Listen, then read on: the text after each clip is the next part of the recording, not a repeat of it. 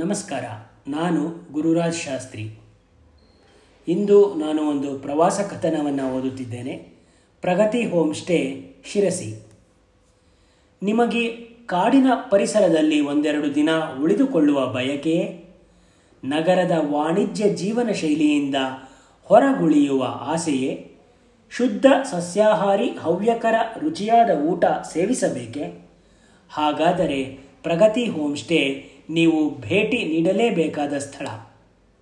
ಬೆಂಗಳೂರಿನಿಂದ ಶಿರಸಿ ಮಾರ್ಗದಲ್ಲಿ ಸುಮಾರು ನಾನ್ನೂರ ಮೂವತ್ತೈದು ಕಿಲೋಮೀಟರ್ ದೂರದಲ್ಲಿದೆ ಈ ಪ್ರಗತಿ ಹೋಮ್ಸ್ಟೇ.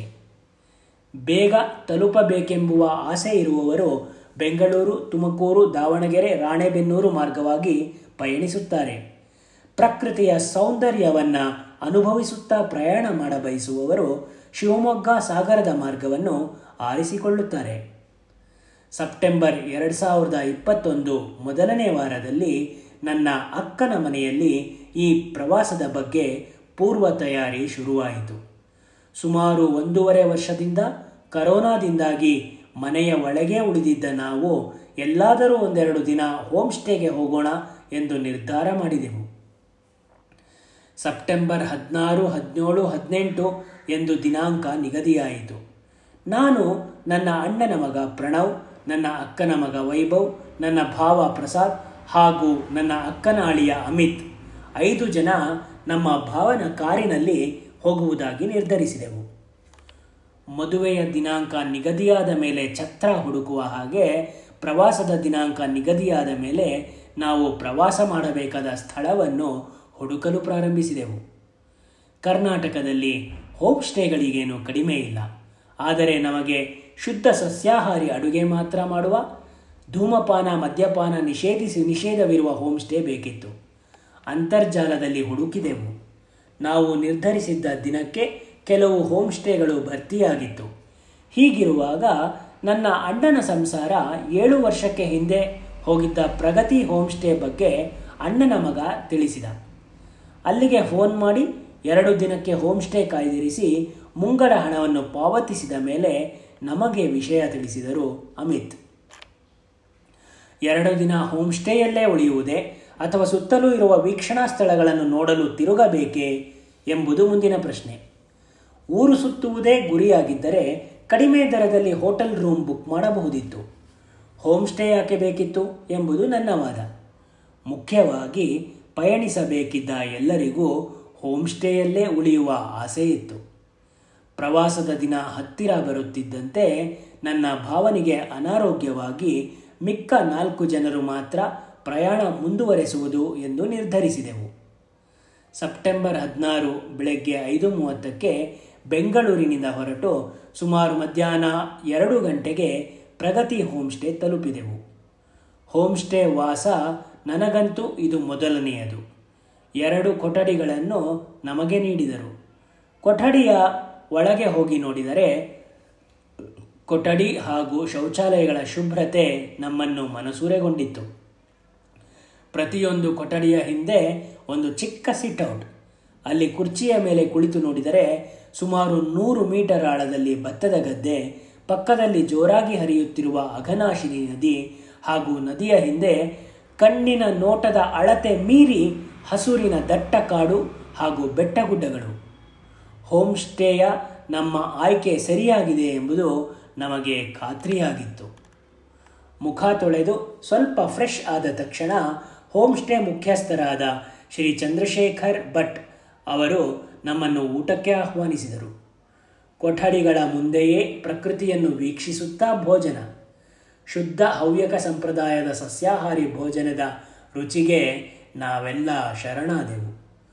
ಊಟದ ರುಚಿಯ ಜೊತೆಗೆ ಹತ್ತಿರದ ಬಂಧುಗಳನ್ನು ವಿಚಾರಿಸಿಕೊಳ್ಳುವಂತೆ ನಮ್ಮನ್ನು ವಿಚಾರಿಸಿಕೊಳ್ಳುತ್ತಾ ಊಟ ಬಡಿಸಿದ ಭಟ್ ಅವರ ಪ್ರೀತಿಯ ಆತಿಥ್ಯ. ಚಪಾತಿ, ಜೋನಿ ಬೆಲ್ಲ ತುಪ್ಪ, ಚಟ್ನಿ, ಉಪ್ಪಿನಕಾಯಿ ಇಲ್ಲಿಂದ ಆರಂಭವಾದ ಊಟ ಅನ್ನ, ತಂಬುಳಿ, ಸಾಂಬಾರ್, ಹಪ್ಪಳ, ಸಿಹಿ ಕಡುಬು ಹೀಗೆ ಮುಂದುವರಿದು ಚಾಕುವಿನಿಂದ ಕಡಿಯಬೇಕೇನೋ ಎಂಬಂತಿದ್ದ ಗಟ್ಟಿಯಾದ ಮೊಸರು ಹಾಗೂ ಅದಕ್ಕೆ ಅನ್ನ ಕಲಿಸಿಕೊಂಡು ತಿಂದಾಗ ಊಟ ಮುಗಿದಿತ್ತು.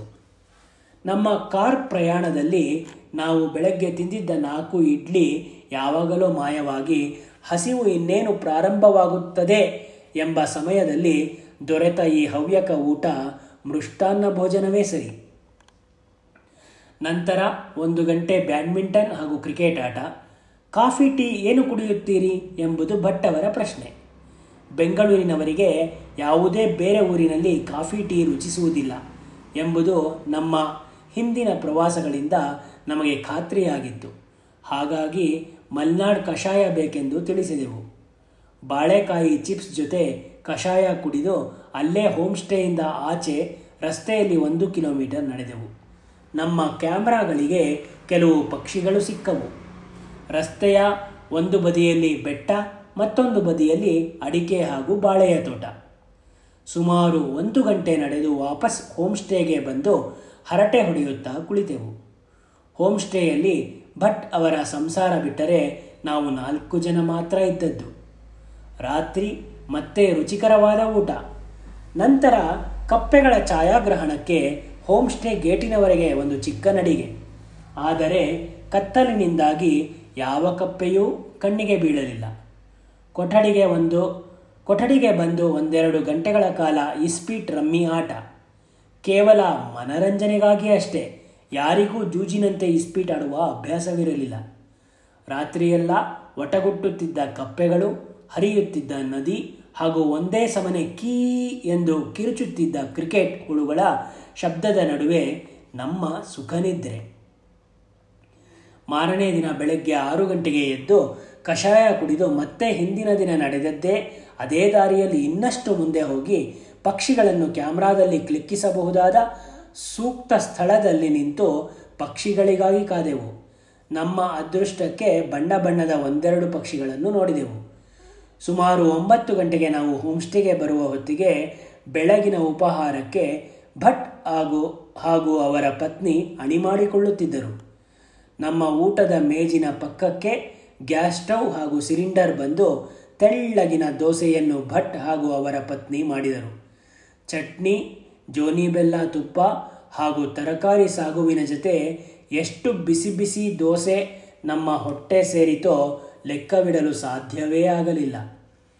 ಇಷ್ಟೆಲ್ಲ ತಿಂದ ಮೇಲೆ ನಿದ್ದೆಯ ಕಡೆ ಮನಸ್ಸು ವಾಲುತ್ತಿದ್ದರೂ ಭಟ್ ಅವರು, ನಿಮಗೆಲ್ಲ ಸಾಧ್ಯವಾಗುವುದಾದರೆ ಹೋಮ್ ಸ್ಟೇ ಹಿಂದಿರುವ ಕರ್ಪೂಣಿಕಾ ತಲೆ ಬೆಟ್ಟಕ್ಕೆ ಚಿಕ್ಕ ಚಾರಣ ಹೋಗಿ ಬರೋಣವೇ ಎಂದು ಕೇಳಿದರು. ನಾಲ್ಕು ಜನರಲ್ಲಿ ನನಗೊಬ್ಬನಿಗೆ ಚಾರಣದ ಅನುಭವವಿದ್ದದ್ದು. ಮಿಕ್ಕ ಮೂವರಿಗೆ ಮೊದಲನೇ ಚಾರಣ ಮಾಡುವ ಉತ್ಸಾಹ. ಹೊಟ್ಟೆ ಭಾರವಿದ್ದರೂ ಚಾರಣಕ್ಕೆ ಒಪ್ಪಿದೆವು. ನೋಡುವುದಕ್ಕೆ ಒಂದು ಚಿಕ್ಕ ಬೆಟ್ಟ. ಬೆಟ್ಟದ ತುದಿ ತಲುಪುವಷ್ಟು ಹೊತ್ತಿಗೆ ನಾವು ತಿಂದ ಅರ್ಧ ತಿಂಡಿ ಹೊಟ್ಟೆಯಲ್ಲಿ ಖಾಲಿಯಾಗಿತ್ತು. ಬೆಟ್ಟದ ತುದಿಯಿಂದ ಸ್ವಲ್ಪ ಸಮತಟ್ಟಾದ ಜಾಗದಲ್ಲಿ ರಸ್ತೆಯೇ ಕಾಣದ ಗಿಡಗಳ ಮಧ್ಯೆ ನಮ್ಮ ನಡಿಗೆ. ಮತ್ತೆ ಇನ್ನೊಂದು ಬೆಟ್ಟ ಹತ್ತಿದೆವು. ಈ ಬೆಟ್ಟದ ತುದಿಯಿಂದ ಎತ್ತ ಕಡೆ ನೋಡಿದರೂ ಹಸಿರು ಕಾಡು. ಅಲ್ಲೇ ಸಾಕಷ್ಟು ಹೊತ್ತು ಉಳಿದುಕೊಳ್ಳೋಣ ಎಂಬ ಆಸೆ. ಆದರೆ ತಿಂದ ದೋಸೆಯೆಲ್ಲ ಹೊಟ್ಟೆಯಲ್ಲಿ ಖಾಲಿಯಾಗಿತ್ತು. ಮಧ್ಯಾಹ್ನ ಊಟಕ್ಕೆ ಹೊಟ್ಟೆ ತಯಾರಿ ನಡೆಸುತ್ತಿತ್ತು. ಬೇರೊಂದು ರಸ್ತೆಯಲ್ಲಿ ನಾವು ಕೆಳಗಿಳಿದು ಬಂದು ಹೋಮ್ ಸ್ಟೇಯ ಮತ್ತೊಂದು ಕಡೆಗೆ ಸೇರಿಕೊಂಡೆವು. ಚಾರಣದ ಪೂರ್ತಿಯೂ ಉಂಬಳಗಳು ಅಂದರೆ ಜಿಗಣೆಗಳು ನಮ್ಮೊಡನೆ ಯುದ್ಧ ಮಾಡುತ್ತಿತ್ತು. ನನಗೆ ಈ ಉಂಬಳವೇನೂ ಹೊಸದಲ್ಲ. ಹಾಗಾಗಿ ಹೋಮ್ ಸ್ಟೇಗೆ ಹೋಗಿ ಒಮ್ಮೆ ಪೂರ್ತಿ ದೇಹವೆಲ್ಲ ಉಂಬಳಕ್ಕಾಗಿ ಶೋಧನೆ ನಡೆಸಿದರಾಯಿತು ಅಂದುಕೊಂಡೆ. ಮಿಕ್ಕ ಮೂವರು ಭಟ್ಟವರು ಚಿಕ್ಕ ಬಟ್ಟೆಯಲ್ಲಿ ಸುತ್ತಿಕೊಟ್ಟಿದ್ದ ಉಪ್ಪಿನ ಗಂಟಿನಿಂದ ಆಗಾಗ ಅವರ ಮೇಲೆ ಹತ್ತುತ್ತಿದ್ದ ಉಂಬಳಗಳನ್ನು ತೆಗೆದೆಸೆಯುತ್ತಿದ್ದರು. ಹೋಮ್ ಸ್ಟೇ ತಲುಪಿದ ಮೇಲೆ ನನ್ನ ಕಾಲು ಹಾಗೂ ಕೈಗಳ ಮೇಲೆ ನಾಲ್ಕು ಉಂಬಳಗಳು ಕುಳಿತು ಚೆನ್ನಾಗಿಯೇ ರಕ್ತ ಹೀರಿದ್ದವು. ಆರೋಗ್ಯದ ದೃಷ್ಟಿಯಿಂದ ನೋಡಿದರೆ ಈ ಉಂಬಳಗಳ ಕಡಿತ ತೊಂದರೆಯೇನೂ ಮಾಡುವುದಿಲ್ಲ ಎಂಬ ನಂಬಿಕೆ ನನಗಿತ್ತು. ಚಾರಣ ನಾವು ಊಹಿಸಿದ್ದಕ್ಕಿಂತ ಸ್ವಲ್ಪ ಕಠಿಣವಾಗಿದ್ದರೂ ಏನೋ ಸಾಧನೆ ಮಾಡಿದೆವೆಂಬ ಸಂತೋಷ ಮನದಲ್ಲಿ ತುಂಬಿತ್ತು. ಮಧ್ಯಾಹ್ನ ಒಂದು ಗಂಟೆಯಾದರೂ ನಾವು ಸ್ನಾನ ಮಾಡಿರಲಿಲ್ಲ. ಪ್ರಣವನಿಗೆ ನದಿಗೆ ಹೋಗುವ ಆಸೆ. ಆದರೆ ನದಿಯ ರಭಸ ನೋಡಿದರೆ ನನಗಂತೂ ನದಿಗೆ ಇಳಿಯುವ ಅಥವಾ ಅವರುಗಳನ್ನು ಇಳಿಸುವ ಧೈರ್ಯವಿರಲಿಲ್ಲ. ಆದರೆ ಭಟ್ ಅವರು ನದಿಯಲ್ಲಿ ಸ್ನಾನ ಮಾಡಲು ನಮಗೆ ಒಂದು ಸುರಕ್ಷಿತವಾದ ಸ್ಥಳವನ್ನು ತೋರಿಸಿದರು. ಆ ಜಾಗದಲ್ಲಿ ನದಿಯ ತಳ ಗಟ್ಟಿಗಿದ್ದು ನಾವು ಅದರ ಮೇಲೆ ಕುಳಿತುಕೊಂಡರೆ ನದಿಯ ನೀರು ನಮ್ಮ ಕುತ್ತಿಗೆ ಮಟ್ಟಕ್ಕೆ ಹರಿಯುತ್ತಿತ್ತು. ಹೆಚ್ಚು ಮುಂದೆ ಹೋಗುವುದು ಬೇಡವೆಂದು ತಿಳಿಸಿದ ಭಟ್ ಅವರ ಆದೇಶವನ್ನು ನಾವು ಪಾಲಿಸಿದೆವು. ಚಾರಣ ಹಾಗೂ ನದಿಯ ಸ್ನಾನದಿಂದಾಗಿ ಹೊಟ್ಟೆಯಲ್ಲಿ ಏನೂ ಉಳಿದಿರಲಿಲ್ಲ. ಮಧ್ಯಾಹ್ನದ ಭರ್ಜರಿ ಸಸ್ಯಾಹಾರಿ ಹವ್ಯಕ ಊಟ, ಊಟಕ್ಕೆ ಸಿಹಿ ತಿಂಡಿಯಾಗಿ ಬಾಳೆಶಾವಿಗೆ ಮತ್ತು ತುಪ್ಪ, ತಂಬುಳಿ, ಸಾಂಬಾರ್, ಮೊಸರನ್ನದ ಜೊತೆಗೆ ಉಪ್ಪಿನಕಾಯಿ ಮತ್ತು ಎಂದಿನಂತೆ ಚಪಾತಿ, ಚಟ್ನಿ, ಪಲ್ಯ. ಭಟ್ಟವರ ಆತಿಥ್ಯ ಎಲ್ಲವೂ ಸೇರಿ ಹೊಟ್ಟೆ ಭರ್ತಿ ಊಟ ಮಾಡಿ ಹತ್ತಿರದಲ್ಲೇ ಇದ್ದ ಉಂಚಳ್ಳಿ ಜಲಪಾತದ ನಮ್ಮ ಪ್ರಯಾಣ ರದ್ದು ಮಾಡಿದೆವು. ಸಂಜೆಗೆ ರಸ್ತೆಯಲ್ಲಿ ಮತ್ತೊಂದು ನಡಿಗೆ, ಪಕ್ಷಿ ಛಾಯಾಗ್ರಹಣ, ರಾತ್ರಿ ಊಟ, ಒಂದು ಸ್ವಲ್ಪ ಹೊತ್ತು ರಮ್ಮಿ ಆಟ ಹಾಗೂ ಸುಖನಿದ್ರೆ ಮಾಡುವಲ್ಲಿ ನಮ್ಮ ಎರಡನೇ ದಿನ ಮುಗಿದಿತ್ತು.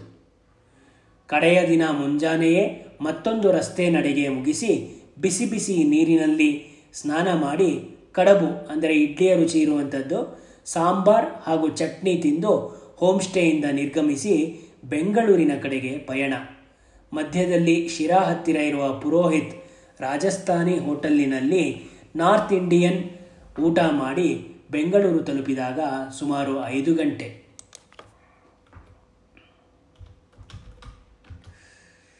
ಪ್ರಗತಿ ಹೋಮ್ಸ್ಟೇ ವಸತಿ, ಊಟ, ಪರಿಸರ, ಶುದ್ಧತೆ, ಶುಭ್ರತೆ ಹಾಗೂ ಆತಿಥ್ಯದಲ್ಲಿ ನನ್ನ ಲೆಕ್ಕಾಚಾರದಲ್ಲಿ ನೂರಕ್ಕೆ ನೂರು ಅಂಕಗಳನ್ನು ಗಳಿಸಿತು. ಒಮ್ಮೆಗೆ ಆರು ಕೊಠಡಿಗಳಲ್ಲಿ ಸುಮಾರು ಹನ್ನೆರಡು ಮಂದಿ ಉಳಿಯಬಹುದಾದರೆ, ಟೆಂಟ್ ಸೌಲಭ್ಯ ಉಪಯೋಗಿಸಿಕೊಳ್ಳುವುದಾದರೆ ಸುಮಾರು ಐವತ್ತು ಜನ ಉಳಿದುಕೊಳ್ಳಬಹುದಾದ ಹೋಮ್ಸ್ಟೇ ಇದಾಗಿದೆ. ಬಿ ಎಸ್ ಎನ್ ಎಲ್ ಬಿಟ್ಟು ಬೇರೆ ಯಾವ ನೆಟ್ವರ್ಕ್ ಹೋಮ್ಸ್ಟೇ ಒಳಗೆ ತಲುಪುವುದಿಲ್ಲ, ಆದರೆ ನಿಮಗೆ ವೈಫೈ ಸೌಲಭ್ಯ ನೀಡುತ್ತಾರೆ. ಯಾವುದೇ ಸ್ಥಳಕ್ಕೆ ಒಮ್ಮೆ ಹೋದರೆ ಮತ್ತೆ ಅದೇ ಸ್ಥಳಕ್ಕೆ ನಾನು ಭೇಟಿ ನೀಡುವುದಿಲ್ಲ. ಆದರೆ ಪ್ರಗತಿ ಹೋಮ್ಸ್ಟೇ ನನ್ನ ಅಂತಹ ನಿರ್ಧಾರ ತಪ್ಪು ಎಂದು ತೋರಿಸಿದೆ. ಇನ್ನು ಮುಂದೆ ಪ್ರತಿ ವರ್ಷವೂ ಪ್ರಗತಿ ಹೋಮ್ಸ್ಟೇಗೆ ಭೇಟಿ ನೀಡಿ ಒಂದೆರಡು ದಿನ ಉಳಿಯಬೇಕೆಂಬ ಆಸೆ ಮನದಲ್ಲಿ ಮೂಡಲು ಪ್ರಾರಂಭಿಸಿದೆ. ನಾನು ಕಥೆಗಳನ್ನು, ಲೇಖನಗಳನ್ನು ಬರೆಯುತ್ತೇನೆ ಎಂದು ಭಟ್ ಅವರಿಗೆ ತಿಳಿಸಿದಾಗ ನನ್ನ ಗೆಳೆಯ ಮತ್ತು ಮತ್ತೊಬ್ಬ ಬರಹಗಾರ ಗುರುಪ್ರಸಾದ್ ಕುರ್ತಕೋಟಿ ಅವರ ಹತ್ತಿರದ ಬಂಧು ಎಂದು ತಿಳಿಯಿತು. ಗುರುಪ್ರಸಾದ್ ಅವರ ಒಂದು ಪುಸ್ತಕವೂ ನನಗೆ ಕೊಡುಗೆಯಾಗಿ ಭಟ್ಟವರು ನೀಡಿದರು. ನೀವು ಒಮ್ಮೆ ಪ್ರಗತಿ ಹೋಮ್ಸ್ಟೇಗೆ ಭೇಟಿ ನೀಡಿ ನಿಮ್ಮ ಅನುಭವ ಹಂಚಿಕೊಳ್ಳಿ. ಒಬ್ಬರಿಗೆ ಒಂದು ದಿನಕ್ಕೆ ಸಾವಿರದ ನಾನ್ನೂರು ರೂಪಾಯಿ ರೂಪಾಯಿಗಳು ನೀಡಬೇಕು.